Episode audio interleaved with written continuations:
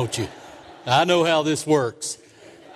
So good to see you today. Hope you've had a fantastic week. If that describes you, raise your hand this morning if you had a great week. This one's going to be even better. We're just going to claim that this morning and know that the Lord uh, is, as we just heard in that beautiful song, the master of the wind, the sea. I heard a preacher many years ago that talked about how God was in control of everything and he quoted what Scripture says that he is the owner of the cattle on a thousand hills. And that preacher said he even owns the taters under the hills. So God is so good to us, and He blesses us with so many things. And I appreciate the confidence that uh, your deacons have placed in me. Met with them uh, a few uh, days ago, and uh, agreed if it be your pleasure to come and serve with you as your interim pastor. If the Lord leads you to place that calling upon me, I won't be able to start until uh, a couple of Sundays into September because of obligations that I've already made for the month of August. But we'll enjoy this journey together. Amen.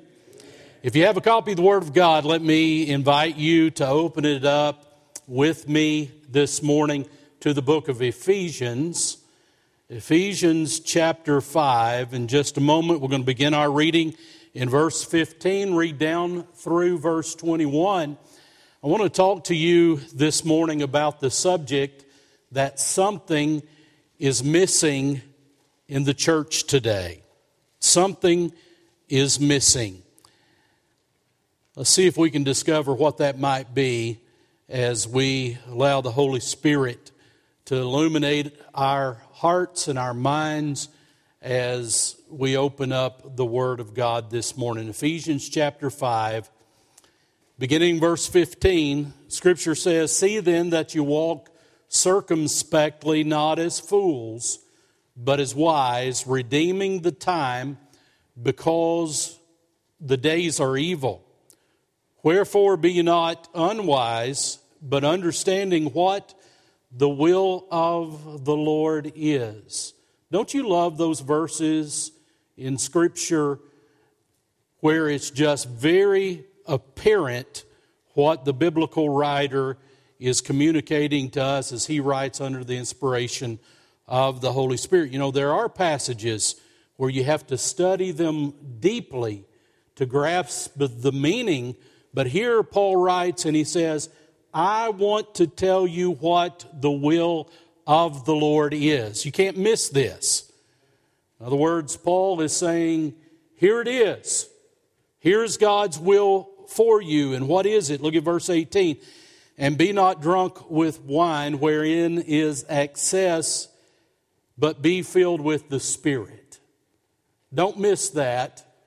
As a believer, as a church member, as a Christian walking in this world, God's will for you is to be full of the Holy Spirit. Be filled with the Spirit, speaking to yourselves in psalms and hymns and spiritual songs, singing and making melody in your heart to the Lord, giving thanks always for all things unto God and the Father in the name of our Lord Jesus Christ submitting yourselves one to another in the fear of God. Pray with me. Lord, thank you for the blessing of this hour. God, you're so kind to us to allow us to have another day with life, with energy. And Father, you have just opened up the floodgates of glory and bestowed your great grace upon us to allow us to come together as a body of Christ on another Lord's Day, on another Sunday morning, to fellowship together, to worship together, and Father, to learn better your word. Lord, your word is a lamp unto our feet, it's a light to our path. And I pray, Lord, this morning that this word that was written so long ago, and it's been protected by you down through these centuries of time, that, Lord, you would bless it to our hearing and our understanding today.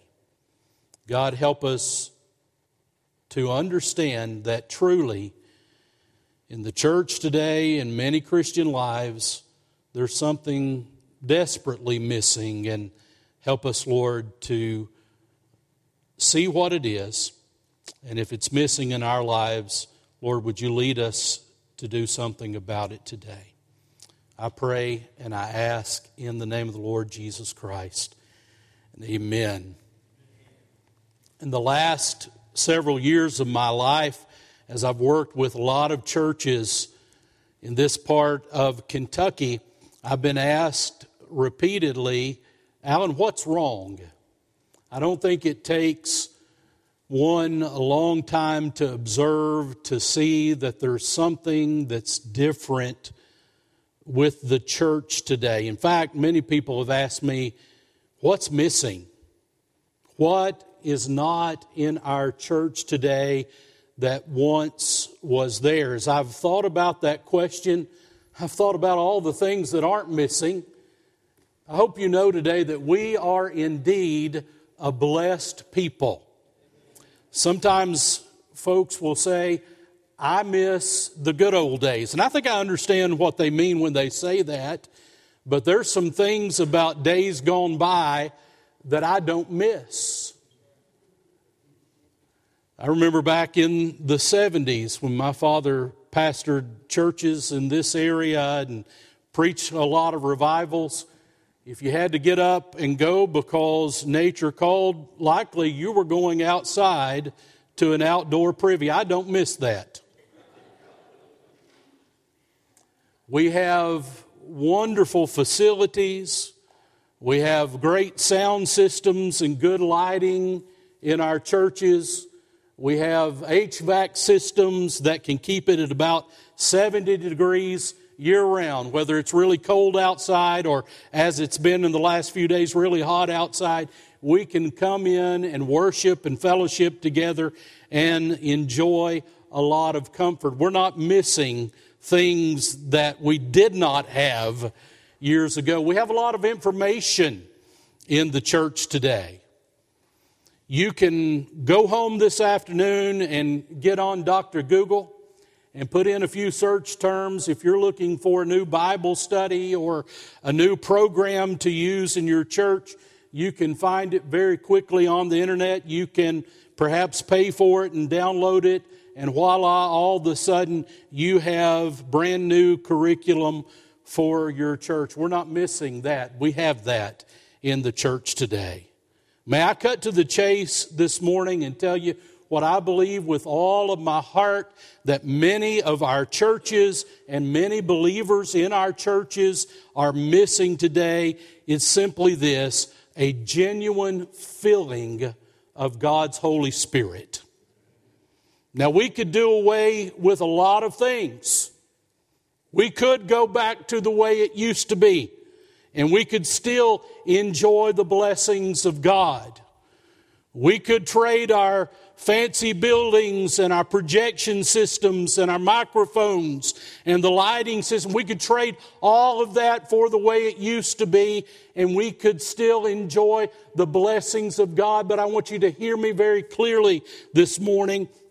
We cannot be the people that God wants us to be until we're full of God's Holy Spirit.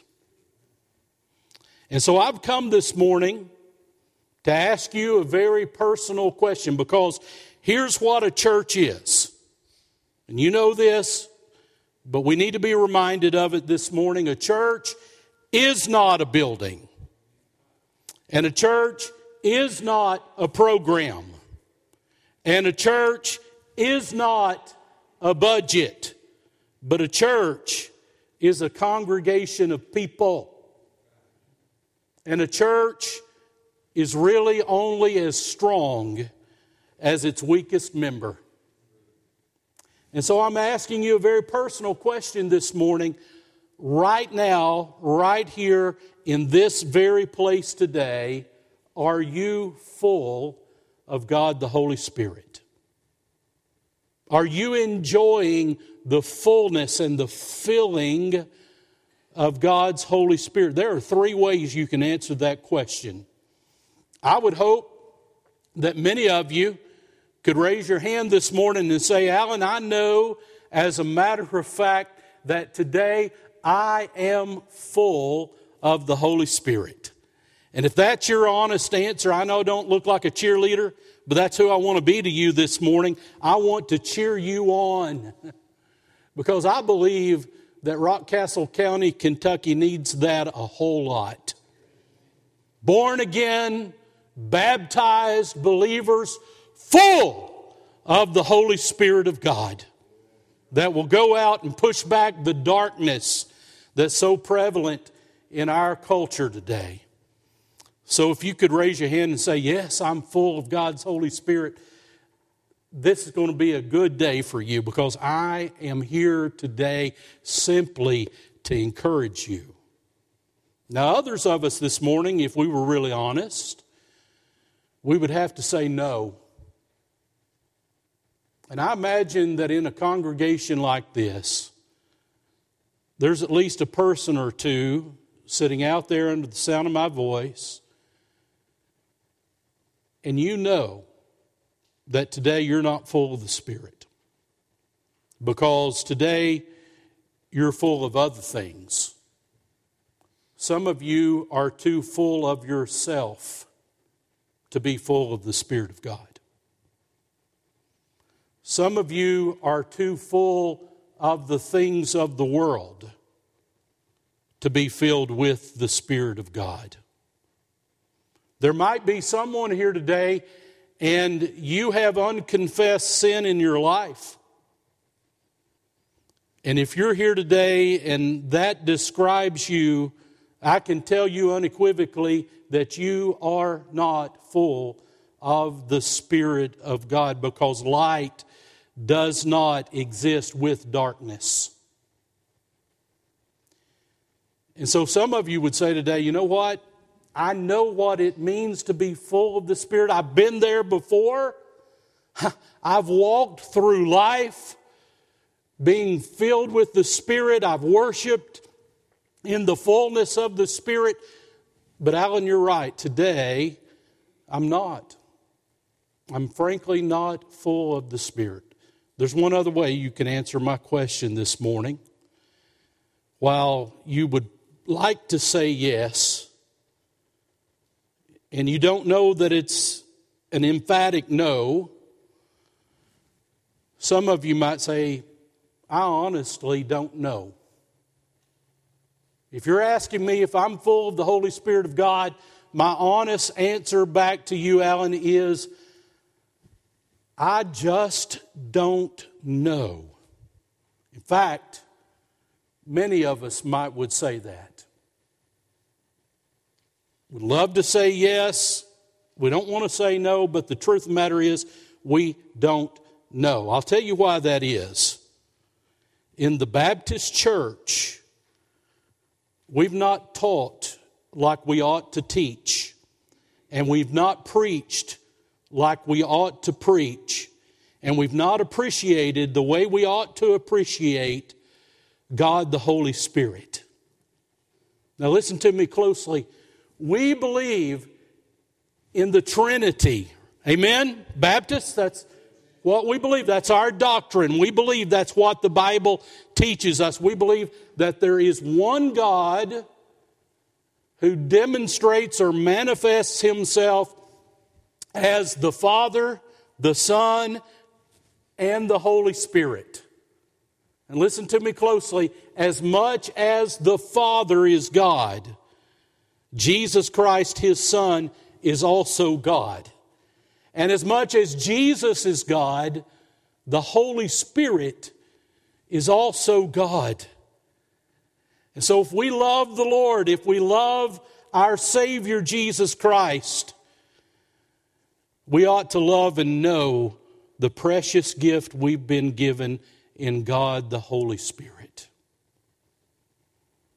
But many of us don't know what we ought to know about the Holy Spirit. And so when I ask you that question, Many would say, I really don't know whether or not I'm full of the Holy Spirit. Let me tell you my mission, my objective this morning.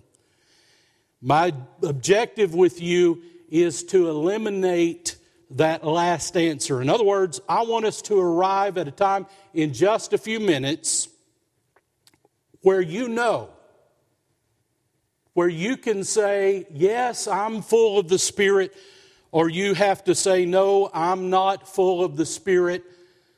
I don't want one of us to leave here this morning not understanding what it means to be filled with the Spirit.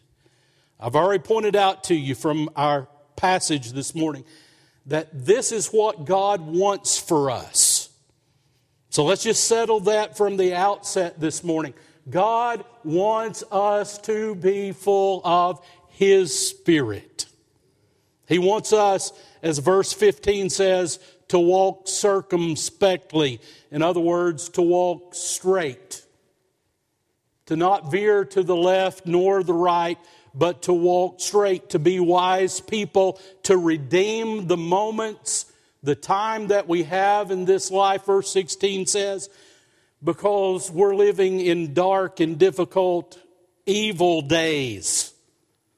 Again, Paul originally writes this to the church at Ephesus, but I believe with all of my heart, this is a word for the church in America today. You're living in a dark time. Culture is off the rails. Gender identity, sexual confusion. We could go on and on and on with the list. I don't have to remind you of all those terrible things. We're living in dark and difficult days. And so, church, it's time to wake up. It's time to redeem the time, to not be unwise, as he says in verse 17, but to understand, to grasp what God's will is, and God's will for you and for me as believers is to be full of the Spirit. So here's what I want to do I'm going to make two observations about these verses, just two.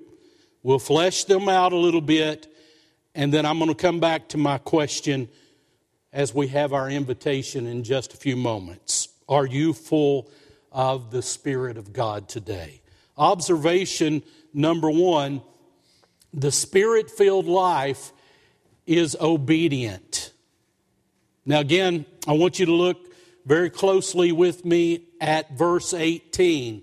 In fact, we'll start with the latter part of the verse. Scripture says, be filled with the Spirit. Be filled is the verb that we're working with there. Be filled with the Spirit. How many of you would agree with me this morning that to do something that the Bible tells you not to do is sinful? Right? Now, y'all have to get with me this morning. Nod your head like this if I'm right.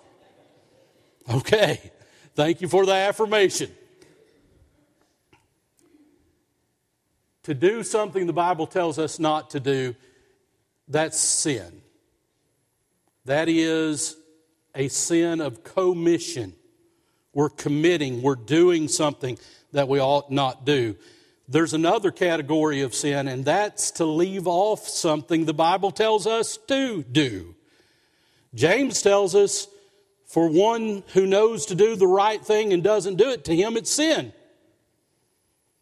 And so the Bible here emphatically is telling us as believers, be filled with the Spirit. Let me work with that verb just a little bit today. And first of all, let me tell you that, that in the Greek language, the original language that the New Testament was written in, it's the verb plerao. You don't have to remember that word, but I do want you to remember what it means. It means to be so full of something that there's no room left empty. To be so full that there's no room left empty. I could easily illustrate that for you this morning if you just imagine with me that I had an empty glass in my left hand, and then in my right hand, I had a pitcher of water. As I began to pour the water into that glass, you'd watch the level in the glass rise, right? At one point, you could say, that glass of water is a third full. A few moments after that, you could say, that glass of water now is two thirds full. But imagine I continued to pour the water in that glass until it was right up to the rim, to the point that it was only the molecular cohesion of the water that was keeping it in the glass. In other words, if I just poured in another drop or two, you begin to see the water spill over the rim. When you see it at that level, when it's so full that another drop or two would cause it to full, spill over, then you would say that that glass is so full there is no room left empty.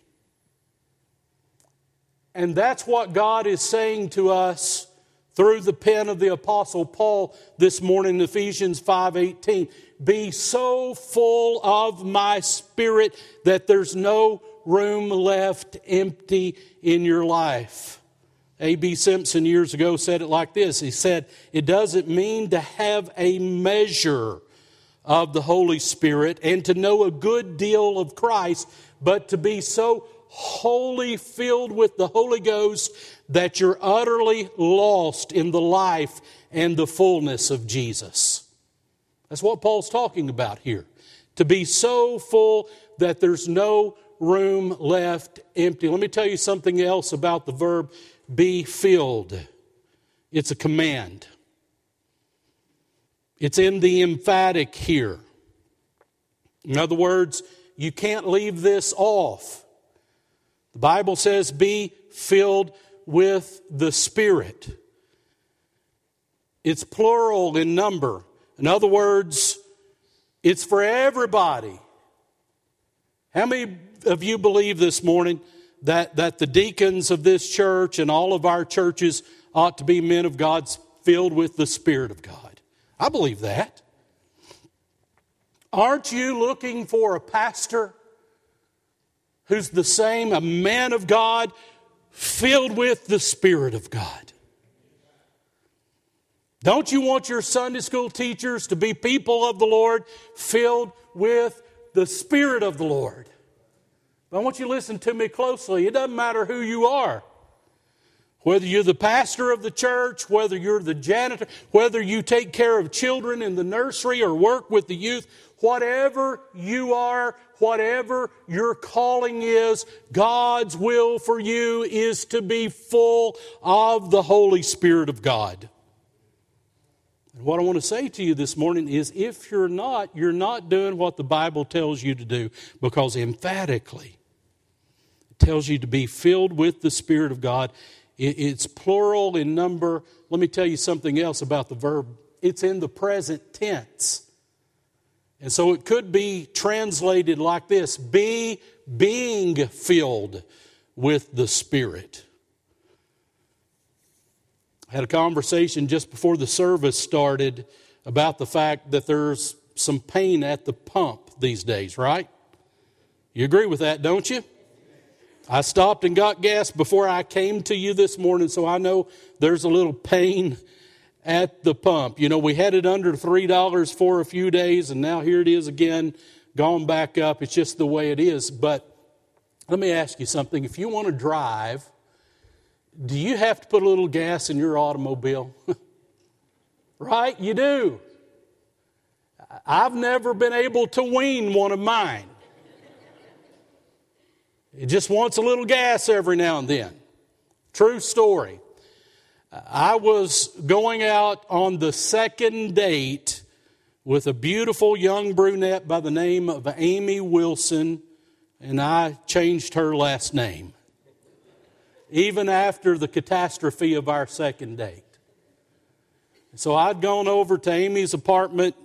We were in graduate school in Louisville, and I went over to pick her up. And I looked at my gas gauge before I, I left to go get Amy, and it said I had about a quarter tank of gas. And I thought to myself, you know what? I'm running a little bit late, and I've got enough gas. Go get Amy, go where we had planned to go, bring her back to her apartment, and then I can get gas on the way back to mine or first thing in the morning. I didn't. Here's what happened to us. We were out on I 64 at about the Hurstbourne exit in Louisville, Kentucky. Many of you know where that is. And if you know where that is, you also know that that's not a convenient place to run out of gas. So here we are going down the interstate, and I feel it for the first time. You've been there, right? You know, you, you start to get a little sluggish, and then it starts missing, and it misses more and more. And I'm thinking, I'm supposed to have a quarter tank of gas in this thing. And then you start kind of pushing forward yourself, thinking if you give it some of your own energy, maybe you can get it down the road a little bit further. But you know, like I know, when you run out of gas, you're not going to get anywhere. Just not. I don't care who you're with. You're just not going to get anywhere. And I don't mean to be irreverent about God, the Holy Spirit. But let me tell you this morning the reason that we have so many problems in our churches, the reason why some people don't want to live for the Lord anymore, the reason why so many people say no when you ask them to do something for the glory of God in His church, it's not because they really don't want to, it's because they don't have the spiritual energy to do it. They're no longer full of the Spirit of God. And we try all kinds of things to substitute for it. And I'm telling you, nothing else works. You get a church that's on fire for the Lord, that means they're full of God the Holy Spirit. And it's reflected in their worship, it's, in, it's reflected in their work, it's reflected in everything they do. And what I'm saying to you is according to the Word of God, it's just a matter of obedience. The Bible says, be filled with the Spirit. Let me remind you just very, very quickly that when you're born again, you're not the same old bad person trying your best to live a better life. Scripture says that old things have passed away, and behold, all things have become new. Jesus told Nicodemus, Nicodemus, ye must be born again. And when you're born again, thanks be to God, you get a beautiful birth gift in the presence of God the Holy Spirit in your life. You see, if you're truly born again today, I'm saying to you, having the Spirit of God is not some secondary or third or fourth work of God's grace. Having God the Holy Spirit in your heart comes at the moment of salvation.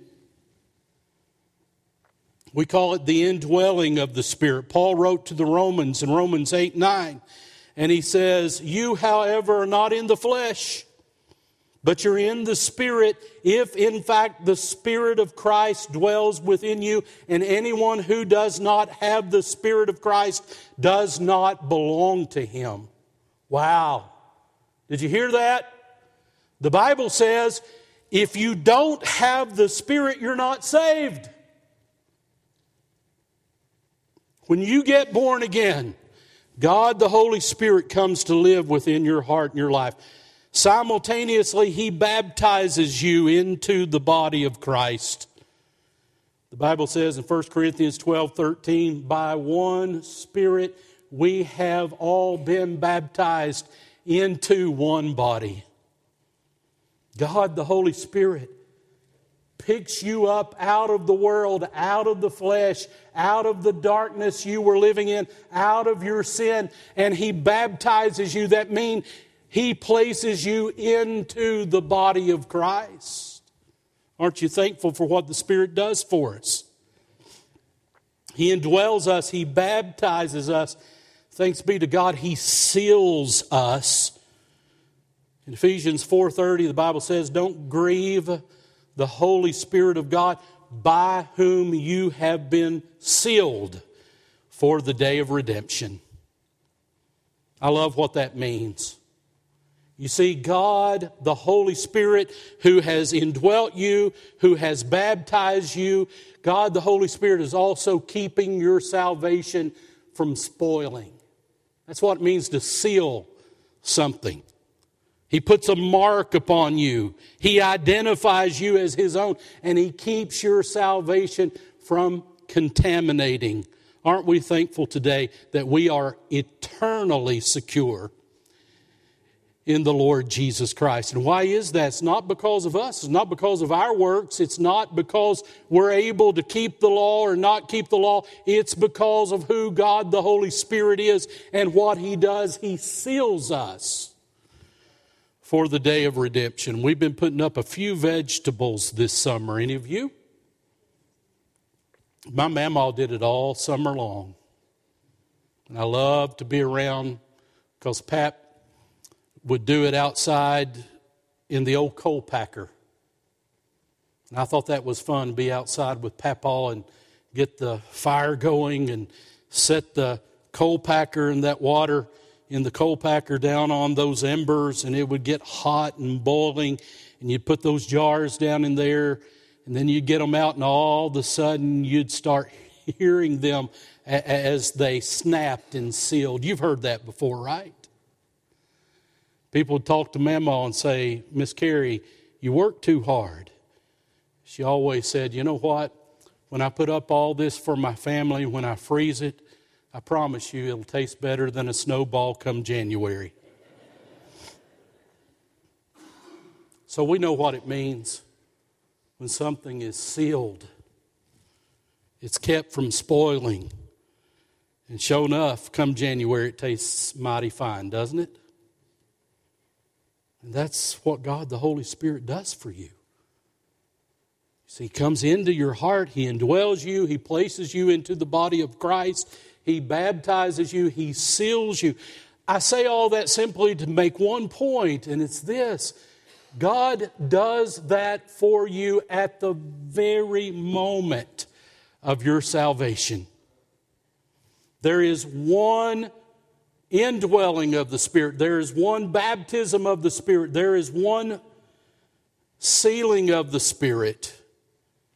But here's what I'm trying to say to you today there are many fillings of the Spirit. I just wonder has there ever been a time in your life when you simply cried out to God and said, Lord, would you please fill me today with your Spirit? Try it. You might like it.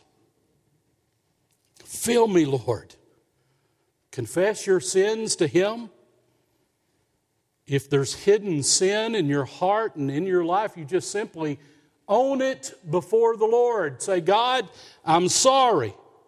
Here's what I've done. I'm confessing it to you. I want to be clean in my heart.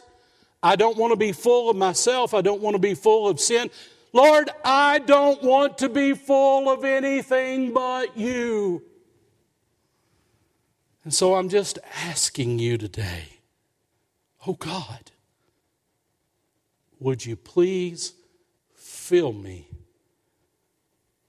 with your Holy Spirit? Fill me.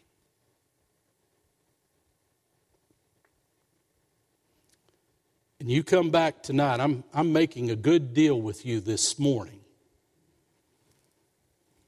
I could keep you here another 45 minutes and finish this sermon. Or you can come back tonight and we'll settle this thing then. How many of you vote for tonight? All right. All hearts and minds clear. I vote for tonight. I want you to come. Will you please come back tonight? I know how Sunday nights are. You know, sometimes we feel like we've we've come on Sunday morning and we've done our obligation. We're not finished with this, and if God started this in your heart today, come back and we'll finish it tonight. But listen to me. Are you full of God the Holy Spirit this morning? Is it reflected? And we'll talk more about this in detail tonight about how that's reflected in your heart and in your life, in your everyday actions and reactions. We'll talk about that. But I think we're at a point right now where you know or not if you're full of God, the Holy Spirit. It's the obedient thing. Doesn't mean that you're going to run and jump. And, you know, somebody said uh, the indication of the Spirit's feeling in somebody's heart and life isn't how high they jump or how fast they run in worship, but it's how straight they walk when they hit the ground. I believe that's very true.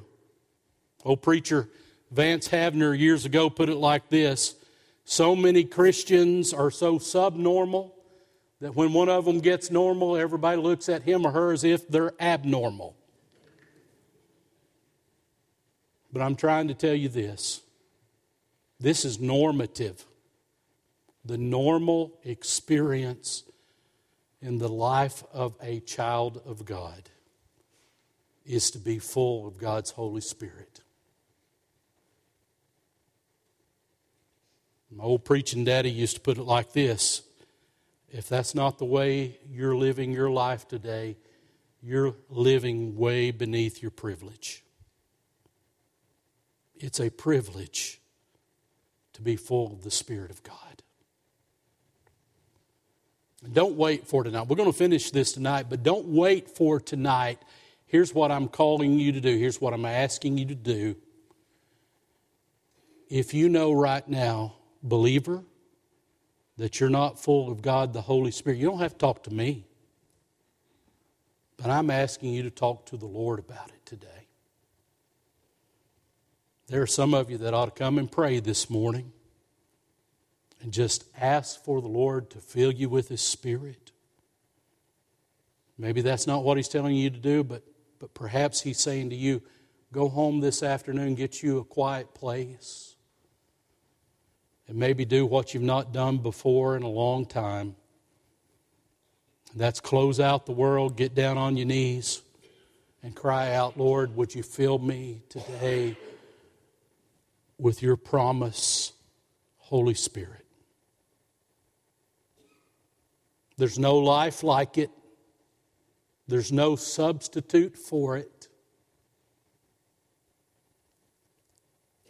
And if you're missing it as a believer today, you're not hurting anybody but yourself. And God says, Come.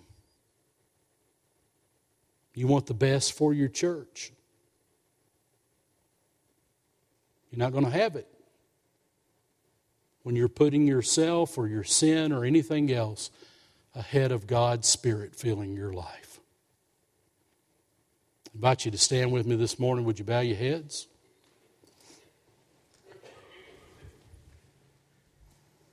I want to pray for you, and we're preparing now to sing a hymn of invitation. And I don't often do this, but I feel led to do it this morning. With all of our heads bowed and our eyes closed, there's nobody looking around but myself. If you're here today and you, you say, Alan, I, I've heard what Scripture says and really don't think that right now I'm full of the Spirit, would just raise your hand? God bless you. God bless you. Well, there's hands all over the room. I'm going to pray for you. And then I'm going to ask you to answer God's invitation the way He leads you to do. And again, that might be to come forward and pour out your heart to God right here in this place. It might be to leave here with an attitude of prayer and take that home with you and go to the Lord with it this afternoon. Whatever God leads you to do, that's all that He expects. But would you do it? not playing games, not putting it off, would you make your mind up right now that you're going to do what God has asked you to do? Father God, thank you for our moments together today. Thank you, Father, for the genuineness of your spirit that we felt and sensed in this place today. And Lord God, if there's one that needs to come and join the others who have already made their way into an altar of prayer with you, I pray that those would come as well. God, help us not to play games with this. It's very serious. And oh Lord, we need you. We need your leadership in our lives. We need your spirit directing our paths. And Father God, may this be a day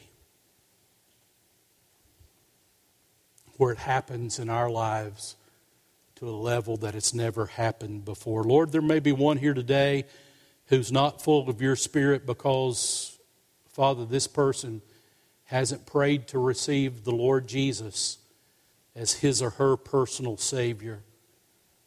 I pray for that person today. May he or she come right now and receive Jesus. God, just have your will and your way in our lives as we wholly submit to you today.